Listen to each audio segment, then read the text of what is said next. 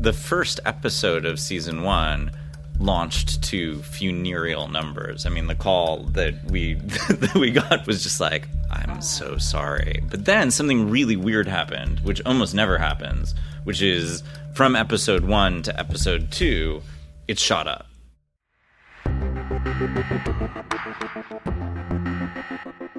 Welcome, friends, to Exec Producer. I'm your host, Noah Pollock.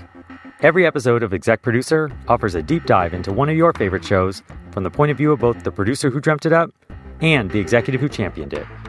Where the idea came from, the hurdles they faced in selling it, and ultimately how it made it to air and into popular culture. I've worked as an executive at 4 separate networks, and I've produced and overseen hundreds of hours of television. Seen the good, the bad, and the ugly, and I hope to share some of that wisdom with you.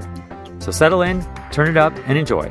And please also remember to subscribe wherever you get your podcasts and follow us on Instagram at @EP with NP. So with that, thank you again and enjoy the show. Okay, here we are. We're going. We're rolling. We're here today with two really beloved executives, producers in our industry. On my right, Corey Henson, EVP Alternative, Fox. On my left, David Eilenberg, the Chief Creative Officer of ITV America. And here we are at the Fox Studios, Corey's office, gracious enough to host us, to talk about a show that is not even on Fox. It's a show that is on... produced by ITV America. That's right. Yeah. So we can speak freely. That was the whole point here. We are going to speak about Shark Tank, a show that David was a major piece of when he was with Mark Burnett Productions, Corey over at ABC, and exactly my point in having the two of you come on and speak as openly and freely as possible. We are not drunk yet, so... No. That might slow you down a little bit, but say whatever you want, and nobody can come after you. But no, you guys are both so gracious to do this. I'm so excited to talk about a show that is now going into its 10th season. 10, is it? Okay. Yeah, that's amazing. 200 episodes. Well done, David. Thanks, you too. Thanks. 200 episodes, millions of dollars invested, or tens of millions, lives changed. You know, all the reasons that I think you would get into making the kinds of shows that we make, but that you don't do, right? Not the result that's typically produced by all this. So I would argue for everyone who watches, everyone who I'm sure is a part of it, it's a show that you can feel really good about. So thank you. For sure. Absolutely. Thank you to you both. So so let's start with how we start all of these shows, which is the light bulb. This was, I know, a Japanese format, but there was still a light bulb moment for bringing it to America. And David, I would love to hear from you. What was the first time you heard about the format? What got you guys to take it on and bring it to the United States? Yeah, I mean, the format before it was on ABC had been not just in Japan, but in Canada and in the UK. It was like a big sort of format through Sony. And if there were somebody else to have added to this discussion, it probably would have been Jamie Knife or Holly. I mean, like there were a lot of people sort of involved actually before either of us were, because it was a format that had been sitting at Sony for some time. The reason we got involved as Mark Burnett Productions was our head of international at that time, Scott Crew, had been invited by Sony to sort of look through their catalog of stuff and say, you know, is there something we could all team up on? And he had been, I believe, obsessed with like the Dragon's Den that was on in the UK, and so pointed us toward it. It was on our radar in that John Sade, who was running the department at ABC at the time, was very much kept his finger on the pulse of a lot of international formats. And at that point, people were feeling like everything had been combed over quite a bit, and this one was definitely on our radar, but hadn't come in. We were sort of waiting for it to come in with an Americanized, take, which I think we often think that when we take formats from somewhere else that we have to sort of put an American touch on it. And the truth is, as David can tell you, they did come into the room with a different twist on it and a different approach to the format. We can probably talk in more detail about that. I mean, there were a lot of sort of flourishes that we had been thinking about, but what's funny is we ended up with like essentially the exact baseline mechanics that were in the previous format versions. Yeah. So just from a pure sort of like, I guess gameplay is not exactly the right word with this one, but from a mechanics perspective, the format's the format. Yeah. If I remember correctly, when it came in, it was, first of all, there were a lot of people in the room. I remember that from the pitch. Everyone wanted to sort of have a piece of it from the beginning and be in the room at least to hear the initial idea. And if I remember correctly, it was presented as like almost 2 half hours, wherein the first half hour people would come in and pitch, and then the second half hour I think maybe we like saw the businesses through to fruition. But the shark screens, the hallway with the shark screens were in the original pitch. I do remember that. Although I will add that one thing that was contemplated was that those would not be screens but actual tanks with actual sharks. And in fact, at one point, Jim Roush was researching what it would take to have that be the case. In the end, I think it's probably good that we went with the screens. But yes, I do remember that. Can you imagine? Not only can I imagine, but like we were like pricing shark wranglers. Good thing you changed the title from Dragon's Den. But exactly. Yeah, that would have been awkward. But yeah, I guess there were some like big and small sort of format things that we discussed and tinkered with over the as you do, right, in developing a show. And then oftentimes after you've looked at every other way to do it, you're sort of like, well, there's a reason why it works in 50 countries. Yeah. I'm trying to remember some of the other things we had. We had in the pilot, we had, because it was something that we piloted, we didn't go straight to series, and we had a satellite stage where we felt like the show needed a host because the 5 dragons or sharks were going to be these kind of unknown VCs or angel investors or whatever. And so we needed someone to root it and sort of be our through line. And so we had a satellite stage where they would get pre-interviewed. Before they went into the tank, and then after they came out of the tank, it was sort of like a... Yeah, pre-game and post-game. It was like a people's court bailiff type scenario. Or hall interviewer type scenario, and it didn't work. Yeah, we didn't end up using it. Jody Applegate, we're so sorry.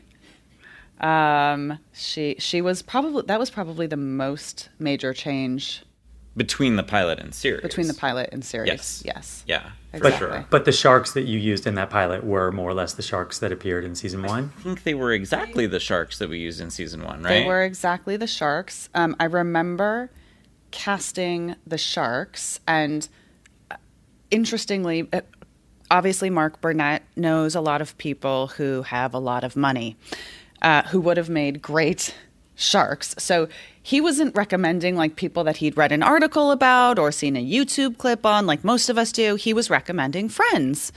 And the truth is, and a lot of people ask this, I'm sure you get this question all the time, like they are spending their own money.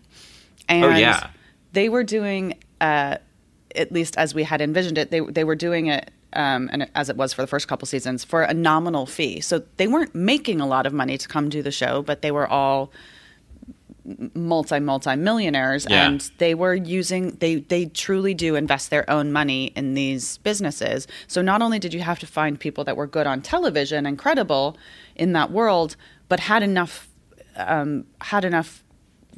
free cash to invest into these businesses. And so, the first, the one story I do remember is... Kevin Harrington was in the first season. That was really the main change. Yeah. So it was, the first season was Kevin Harrington, Damon John, Barbara Corcoran, and then the story about Robert Herjavec and... Mr. Wonderful. Kevin O'Leary, Mr. Wonderful, is... David and Mark Burnett Productions had sent us tape on the Canadian format so that we could take a look at Robert Herjavec. And in watching that tape, we're like, yeah, he's great and he's got beautiful blue eyes and we love him and he's going to be fantastic. But what about that asshole sitting next to him? And that's how we ended up bringing it was both such of to the benefit over. Of the show that both that you guys made that call, because I think it was a fluke though the show at that point. And since then they've incorporated sort of well-known names as guest sharks, and like the sort of celebrity name value evolved over time, but it was a brave and good choice to have people who were not publicly known in the States mm-hmm. as our sharks. I think it gave it a lot of credibility. But we had the virtue with those two of having two guys who had a relationship, had done the show before, like actually could sort of step into it and I think accelerate the chemistry and the dynamic of it. Sure. I mean, was that I would imagine a big conversation at ABC, let's go after famous entrepreneurs or let's just go after really successful dynamic TV entrepreneurs? I think it was more about credibility. We didn't talk about a lot of big name entrepreneurs. Mark Cuban was a name that came up time and time again, but he had a track record at ABC. He had done Dancing with the Stars and not made it that far. He'd had a show called The Benefactor that, you know, did okay. Probably in hindsight, it probably did like a monster rating, you know, what we'd consider today a monster rating. But so there was a little bit of like a stigma attached at the time. So it's sort of a name we put to the side. And for me, I think he ended up being the real fuel on the fire, the sort of catalyst that launched the show in season two, truly. Agreed.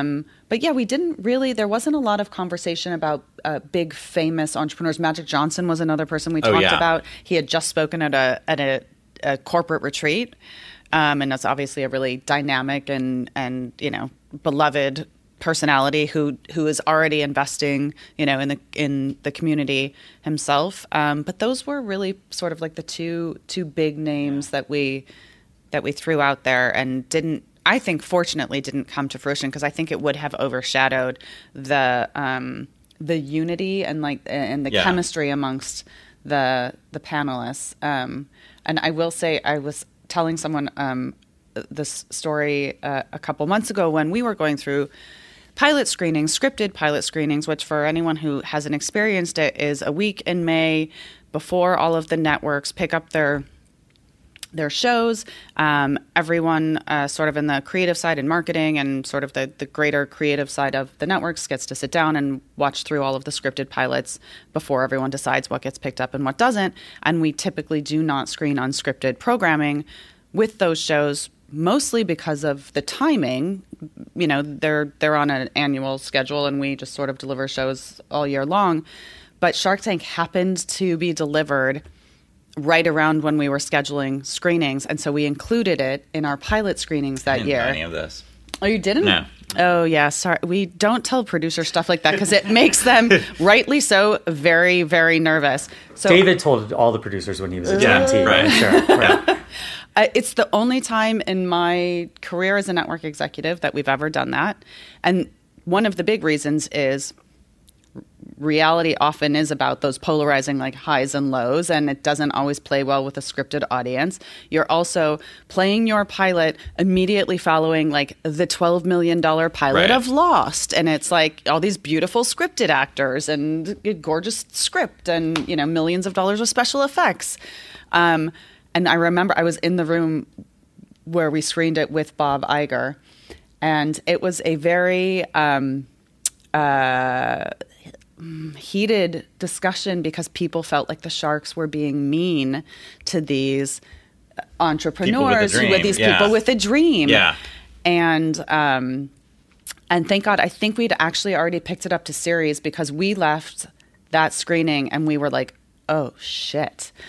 And we were like, well, it's 6 episodes, which is what the first season order was. And we're like, well, we'll do the 6 episodes and, you know, we'll see how the show progresses. But that's so funny. I had no idea. So but there were lots of near-death experiences on this show. Oh, that's just one more. I'm sure. And I would say in your defense, it's 2009. I'm sure Simon Cowell was still very much. That was the archetype. And so to go in without that would have had a show that was too soft. Yep. Right? Do you think today, sorry, we'll come back, but, you know, jumping ahead to sort of current trends, where Jamie Foxx hosts a show for you guys. Kevin Hart, you know, just had a show come out on CBS. The Rock, I know, hosted a show for you previously at, you know, at TNT. That Corey produced on. Just right. Other weird. Right. Yeah. Full. Yeah. David and I. Obviously, the huge panel you have on The Four and all the talent shows. Would that same decision have been made today? Or would it have been only Mark Cuban, Magic Johnson, you know, Ashton Kutcher, Richard Branson? Do you think that the network would have had the courage to go with unnamed people today? I mean, or not unnamed, but lesser known. I would kill to have a Shark Tank today where there is a simple universal hook that speaks to so many people. I think that Shark Tank is actually even more relevant today when everyone wants to be an entrepreneur than it was almost 10 years ago. And I'd love to have a cost-effective show. And by I just mean cost-effective in that there's not, hundreds of thousands of dollars of talent fees on top of the actual production costs. That doesn't rely on talent to launch, but relies on a simple and well-executed conceit. I'd like to think there's still a market for that. I think there is. I do think, though, in this day and age, it might have to be from executive producer James Corden so that you can market it. And but, I think to what Corey's saying, what network right now wouldn't want Shark Tank? I mean, you have participants who are themselves paid a nominal fee, who produce the prize money themselves, and your studio doesn't even have an audience. Who wouldn't want that? It's economically, it's an amazing show. Yeah. So to that point, they're putting their own money in. What was the carrot that you dangled for the Sharks? They're obviously, they have the potential to make a lot of money if something hits. Was that enough? I mean, they already have much money. Well, and it's personal brand building, right? I mean, I think as the show started to take shape, there was, I think, just a sort of philosophical buy-in as we started to realize that it was a show that could mean something to people in terms of promoting entrepreneurship and inspiring people. It's a really feel-good show. And even in those moments where the panel can still be really harsh, they're loved for what they for their honesty get out of people. And, but I do. Yeah, I think to David's point, at least the three American Sharks were very, and everyone that's come after, I think, is very brand defining. In Damon John had a very specific brand that an image that he was promoting, as did even certainly Barbara Corcoran. Amongst New Yorkers, people, she was already well known for her brand, and I think even Kevin Harrington as the sort of the TV commercial infomercial. Thank you. Yeah, guy. So, and I think a lot of people that have come after him, but Mark Cuban really spark. Mark changed the rules of the game on a number of fronts. He did. He outsharked the Sharks on a lot of occasions, and he really made them up their game. But if you remember, he was only brought in for 2 episodes in season 2 for the reasons that I said earlier, and it was sort of like a give, okay, fine, well, Mark can do 2 episodes, and he sat down in that chair, man, and he lit the other Sharks up. He was playing games with them from the first pitch, where he would talk shit about the entrepreneur so that the other 4 would go out, and then he'd come in with an offer, and they were like, what just happened? it was amazing to watch. Right, they were playing checkers, he was playing chess. Exactly. Now they're all playing chess. Yes. All right.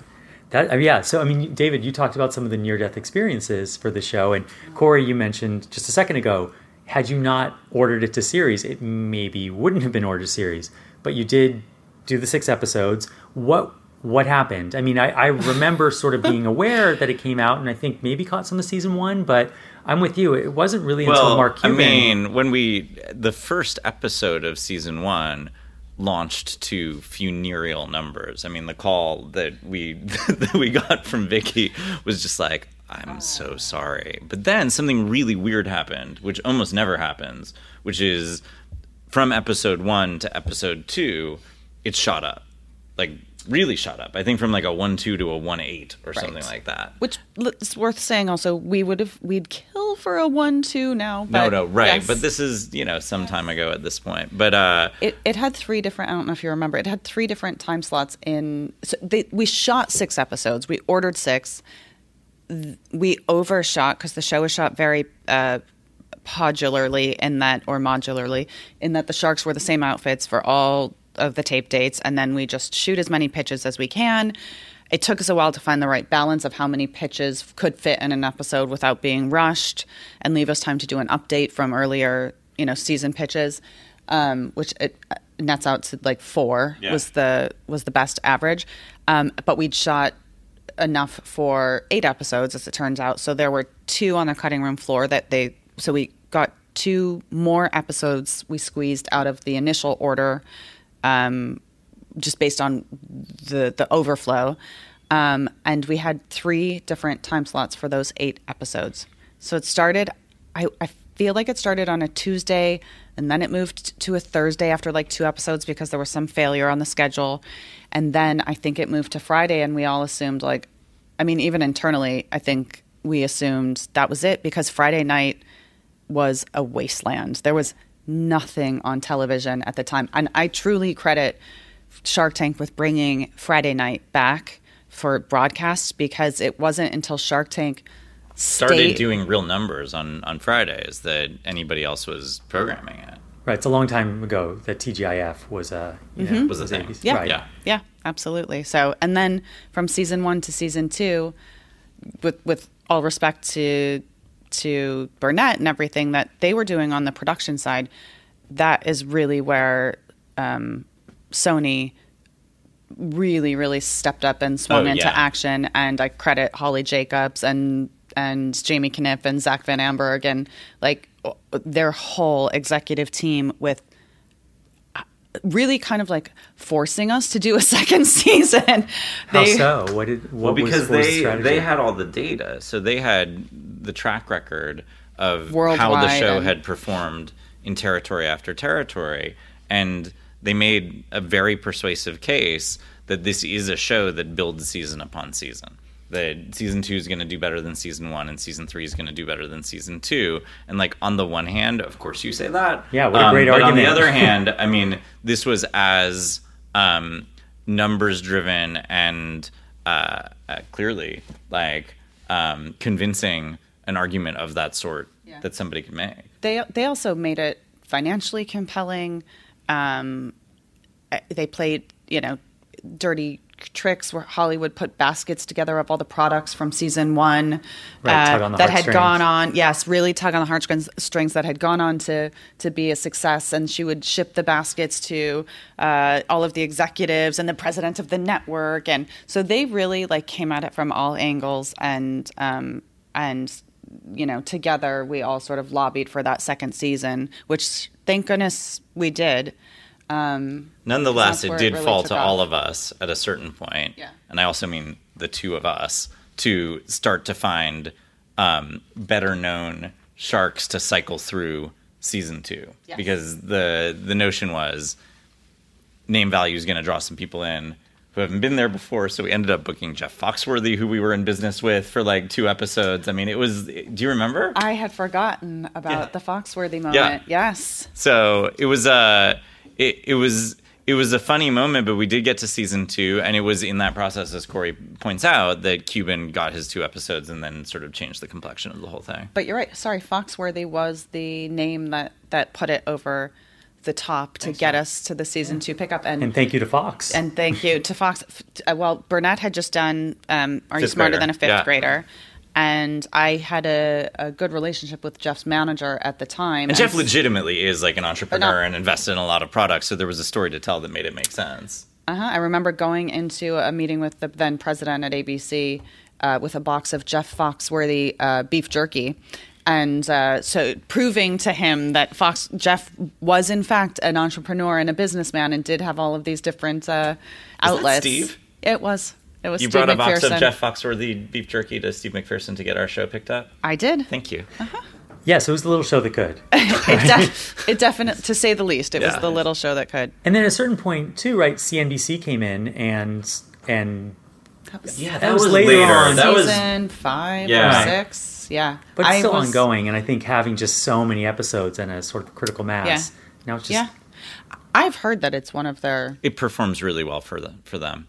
And I think it's an interesting show in that respect because, not that much reality reruns in quite that way. Yeah. But I think Shark Tank, because it's so digestible and the stories are 8-minute stories, it's perfect for popping into and out of, which is actually what you want when you're scheduling it in blocks that way. And it's a game show, right? Yeah. There's a lot of game show elements to it. There's a lot of play along. And a competition between these sharks, much like The Voice really is a competition between, you know, all the Adam and Blake and whatnot. Yeah, absolutely. So, it really does, The Voice really does mirror the format very closely. I mean, I'm not saying what it sounds like I'm saying, but it is.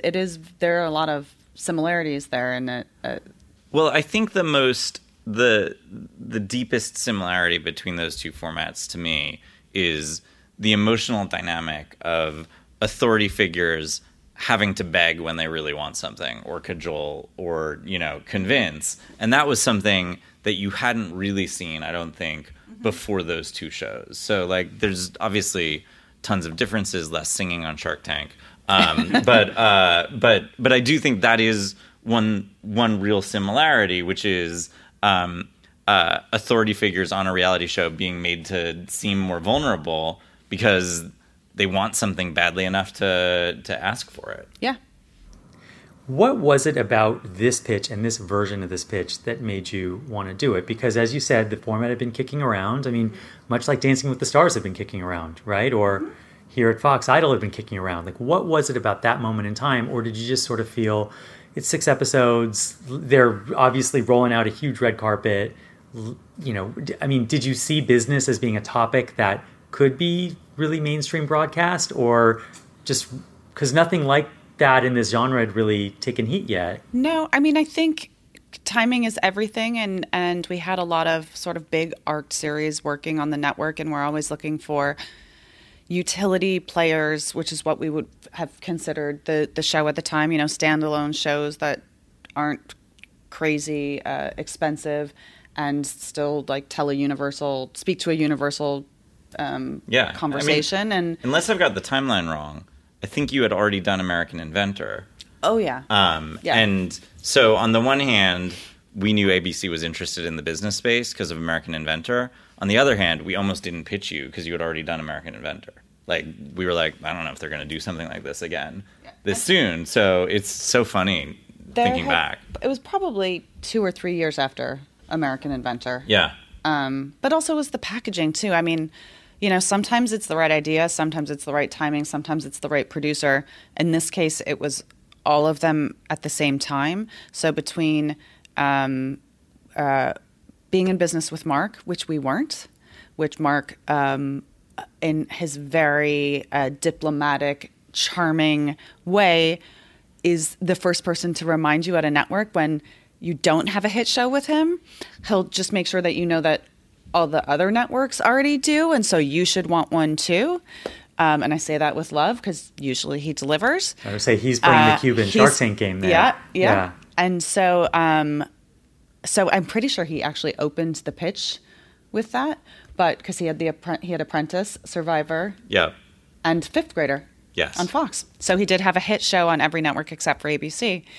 And so between Mark and, you know, the power of Sony and the tenacity of Holly Jacobs, which is tenacity is like a quarter of the word that is deserved for what she does, you know, in her whole group, it just seemed like the right package. Yeah.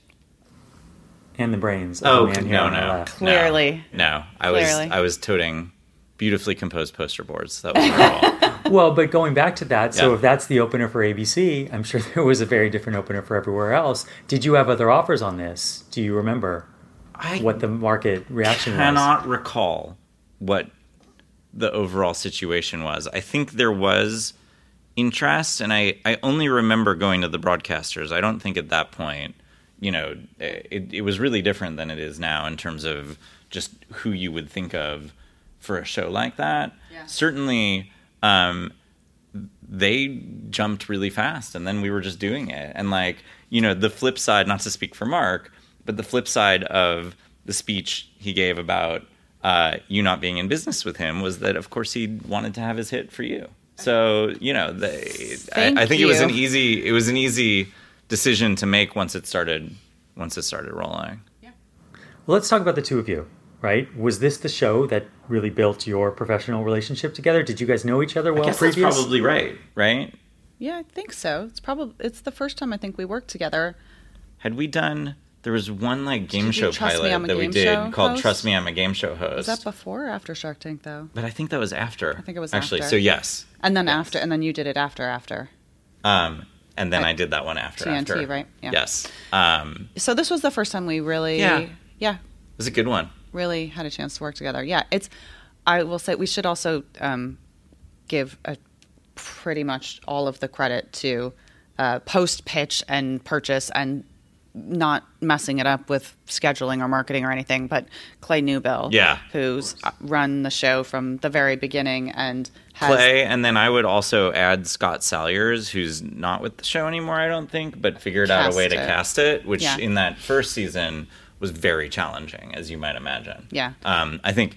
After season one, once entrepreneurs saw what it could do for their companies, then it was more a matter of like sort of filtering and beating people off with a stick. But like it season one of any show is hard to cast. This one, had its really particular challenges. We were convinced to the first season in casting because getting the batches of casting that would come through was always one of our favorite games. It would first come through, at least on the network side, it was first come to myself and Mark Bracco, who was the other ABC executive and who like lived and breathed the show for the first 4 or 5 seasons that we were all there.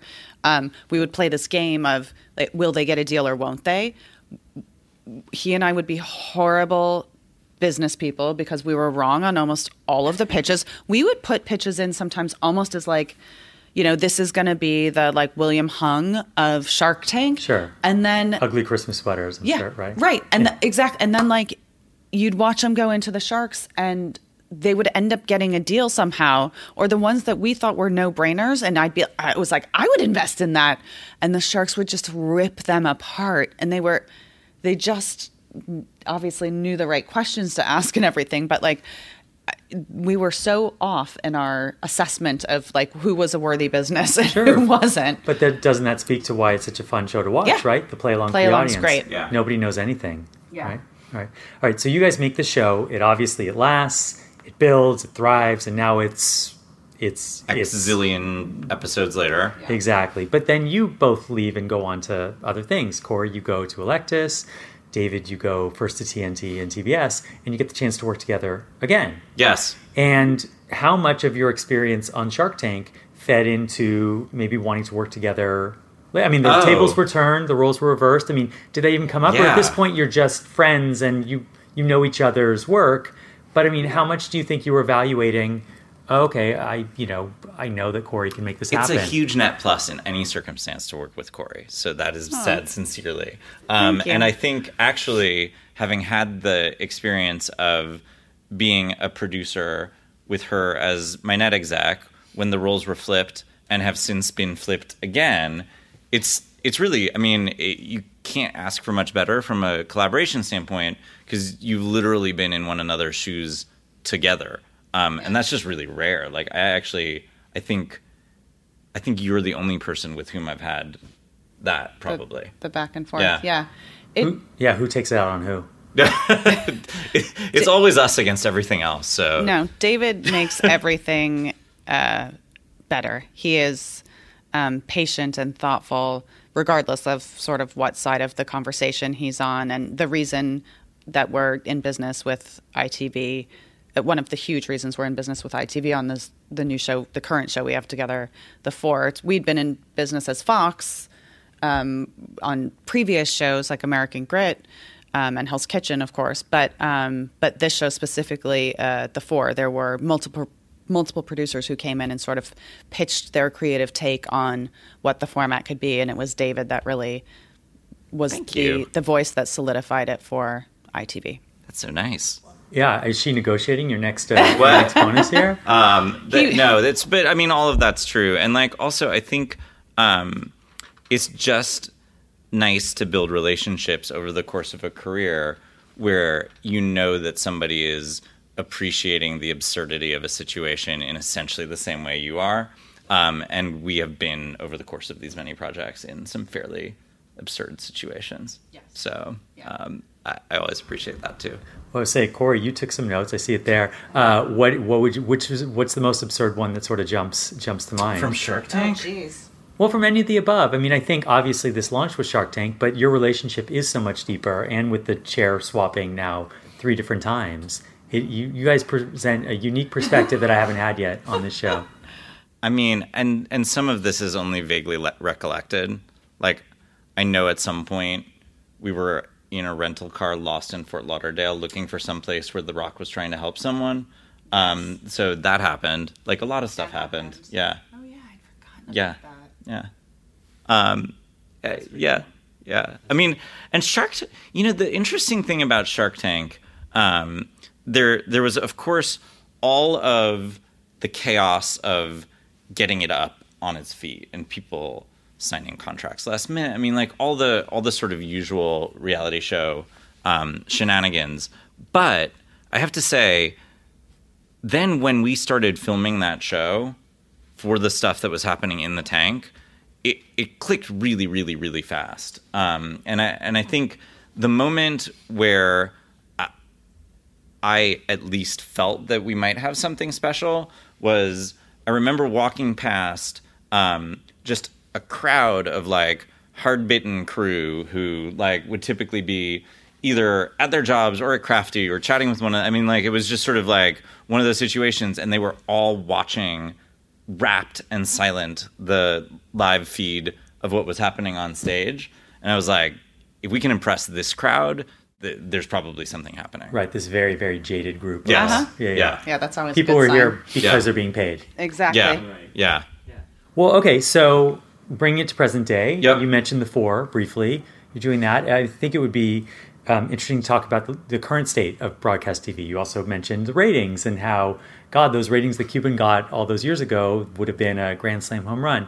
That said, it seems like there's a lot of really great things to celebrate, I think, in broadcast currently, in broadcast reality. Yeah. I mean, you've had this chair now twice, once at ABC and here at Fox. I mean, what would be your sort of gut take on the state of the market today? Yeah, the metrics have certainly shifted. There's no denying it, but I don't know. It seems like for all the doom and gloom talk, there's a lot of things to be happy about and positive about, and shows breaking through still, such as the show that you guys produce together. Yeah, absolutely. I think your shows have to, like, the most important thing I can say when people are coming in the door or like when a new show is premiering is it has to know what it is. And I know that seems really obvious, but there's no room for general anymore, which makes it really challenging when you're at a broadcaster, because just inherently you need to be broad. So the challenge is finding a way to find specific shows that appeal to broad audiences, if that makes sense. And I think The Four really does that. That show knows in a world that is potentially oversaturated with singing and performing shows, that show knows exactly what it is, and it really embraces it. Yeah, I mean, I think that's absolutely true, which is like the milieu has to be more distinct and more thought through than ever. Like, it all has to sort of make sense. And Shark Tank was one that did from the get. It didn't look like anything else. It didn't feel like anything else. Like, though it took a minute to build its audience, you couldn't say, oh, this is just like fill in the blank. And, right. With The Four, because it is a music competition show that exists on a shiny stage, like, we really had some time we had to take some time to think about, okay, well, what are the things that are going to make this feel completely different and yet true to itself? And it seems like, we found it in this panel and in the mechanics all sort of working together, and also just in terms of a different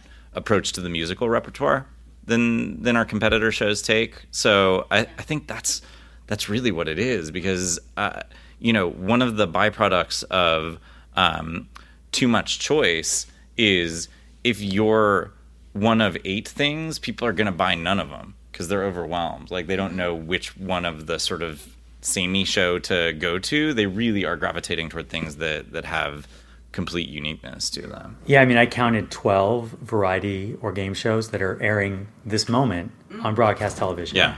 That's a lot, right? Yeah. And with really narrow slice differentiations. Yeah. I mean, as a network executive, how do you distinguish yourself? And with this show particularly, you mentioned bringing in multiple producers to get their take on it. Mm-hmm. I would imagine there was a concerted, we want to be back in the singing space, music genre, decision, conversation that went on here. I mean, yes, certainly. From the day that I arrived at Fox, people were asking me what the American Idol replacement was going to be, and American Idol was still on Fox. Knowing that show was, at that point, 13, 14 seasons in, no one was hoping for an ending, but everyone sort of saw a trajectory, as all shows have when they come to near sort of the twilight of their trajectory. So yes, there was, especially at a place like Fox, in the singing performance genre, because we are a network that was built very much on the back of the success of that show, way predating myself. I think everyone was anxious to figure out what was either the next idol or the most complementary sort of sidecar to idol. And so I was tasked with that from, the second I walked in the door, and not for lack of trying. It just, we knew when we saw the format that Avi Armoza sent through that there was something really special and distinct there. And then I think, slowly you start to piece it together. David took a look at that same piece of tape that we saw, as did a handful of other producers, but looked at it very sort of forensically and pulled it apart and figured out what worked and where they could elevate certain elements. And I think we knew with the success of a couple of shows on the scripted side at the network that we wanted to really embrace a more sort of youthful, contemporary, urban audience and performance approach in a way that none of the other singing shows were doing. Idol is wonderful and so is The Voice, but they were very sort of traditional and, a lot of country, a lot of very, top 40 contemporary, like adult contemporary music. And we wanted to do something that felt a little more youthful, a little more edgy, a little more foxy. And this format with its combative sort of nature felt right for... It's also about us. It's also about just sort of time and culture and understanding what's driving it. And so just as I think Shark Tank marked a change in what we wanted from our authority figures, like what was appealing to me about The Four from the get-go is we are in a moment in culture which is about peer combat, right? And that was built into the format, so it seemed really exciting. It's LeBron versus Steph and Trump versus Mueller, and Billions, one of my favorite scripted shows. So I think we saw that really early and embraced it, and it feels hopefully vital as a result. Well, it certainly does. I've been asking everyone, beyond just the show itself, but the advice that they would give to their younger self. A lot of the people that listen to this podcast are up and coming, right? They're the people sitting right outside this door. They're the ones who want to learn how to sell a show, right? So they listen to the people who can tell them how best to do that.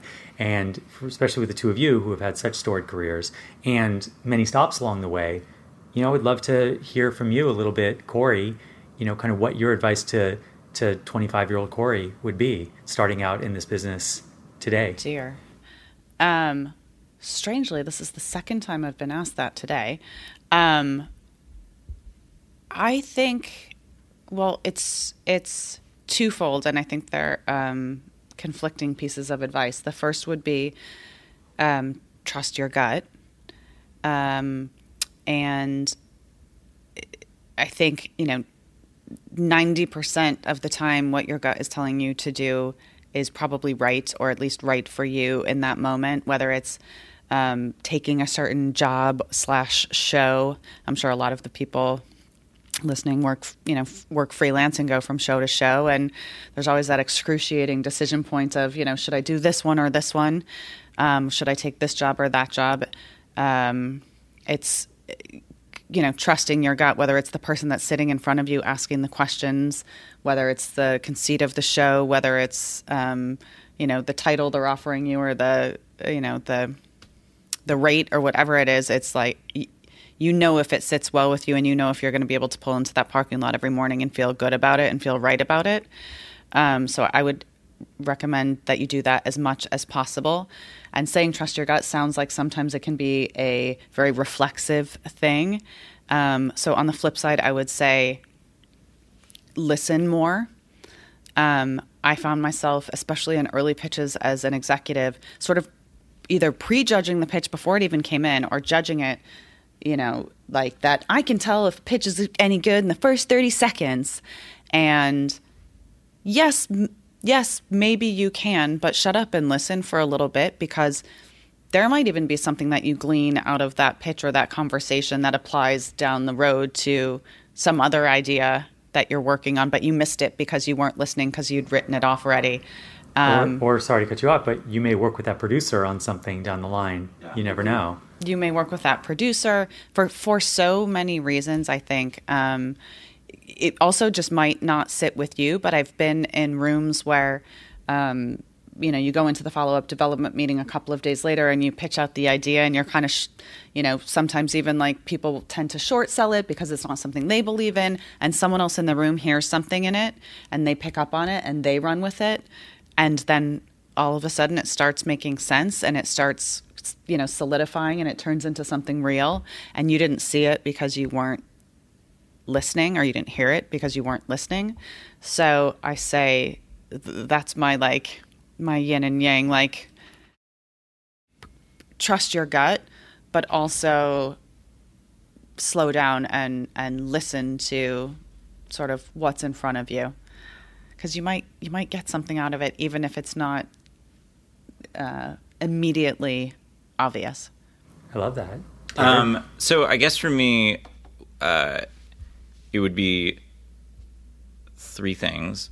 One is, as a salesperson, try to understand what it is that you're actually good at and then incorporate that into being a salesperson. So I started as a writer, and, you know, a lot of what I've found I do in sales is to try to use words in a really compelling way, and a way that people can repeat internally and will remember, and essentially give a script to my friends on the buying side that I think they can use, because that's what I was trained to do, and other people have different skill sets that they can employ. So I think it's sort of like, you know, Glenn Hugel, who's one of our producers, was an actor, and that comes through in his pitches, and you get swept up in his performance, and it's sort of like good to know what you're good at.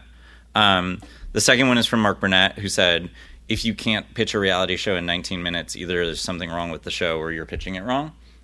So I think that's really, really good advice that has always stuck with me. And then the third, if we're really talking about people who are starting out, and it seems so obvious, but never pitch a show by talking about how another show sucks, because like the person you're pitching to knows somebody who's on that show or maybe worked on that show or now doesn't trust you to not say that about their show. And it's crazy to me how many people will still think that they need to promote their own product by running somebody else's down. That applies to, I think, across the board, to almost everything in production. No, but I mean, you're absolutely right. I think the not them is a terrible argument in anything. What do you stand for? Yeah. Right. Why are you great? Yeah. Right. Even if that other person is terrible or show is terrible. That was my, because it's always in casting where you have like, you know, you have Noah and David, and I'm trying to tell you like why David's so amazing because I'm trying to get him through. But then David might fall out, and now I've just shat all over. And I'm like, no, but Noah's really great. And they're like, yeah, but yesterday you were telling me how badly he sucked. So you don't, but I'll you know forgive what I mean. You. Yeah, you know what I mean. Anyway, so I think that's a good. No, I get it. I love it. I think it's really, really sage advice, and I appreciate that. So I need to ask you something, though, Corey. Oh, yeah. As a esteemed podcast wife. Yeah. My wife would like to know what sort of perks might come her way, you know, sitting in that kind of a role. Absolutely nothing. No. I think, and I'm sure you started this podcast for very different reasons, but my husband started his with his partner, who has been his partner and closest friend since college. Go so Bears. It's been a couple years. Go Cal. Exactly. They started theirs as a therapy of sorts because they worked so closely together for so long. They needed an outlet to sort of like officially yell at each other. And they're really entertaining when they do it. So they thought, you know, why not sort of send this out to the masses? And by masses, I mean like probably the 1,000 people that are listening. But he's never invited me on his podcast. So, and I've asked. So I couldn't really tell you what the perks are other than I do like listening to their podcast while I'm hiking because then I like hearing his voice when he's not there. So you can tell her like she can listen to it when you're, you know, when you're out of town or dead. I was going to say gone, but dead. To remind her of how wonderful and brilliant you are. I knew there were no perks. I just wanted an in to get you to say publicly that you've never been invited on your husband's podcast. Never been invited. Yeah. I mean, I think one perk is that we can invite you and Mrs. Pollock to appear on Podcast Wives, which is a docusoap where... No. I'm in. The Podcast Wives of Los Angeles. That's right. Bravo VH1 bidding war coming your way. So I love it. Thank you both so much. Thanks, Noah. Go get your screening. Thank you. Really appreciate it. All right. Thanks. So there you have it. The true story of Shark Tank. Thanks to Greg Mercer for creating our show art and to Chris Carmichael for composing our music and for all things technical. You can find their respective work at gregorymercer.com and christophercarmichael.com. Thank you to my guests, Corey Henson and David Eilenberg, and to my family for all of their wonderful help and support. Also, please do subscribe to Exec Producer wherever you get your podcasts, and follow us on Instagram at @EPwithNP. And since collaboration is at the heart of this project, I'd love to hear from you, the listeners. Please reach out with what you liked, what you didn't like, and any ideas for future episodes. So thank you again for listening, and please come back next time. I'm your host, Noah Pollock. Choose kind.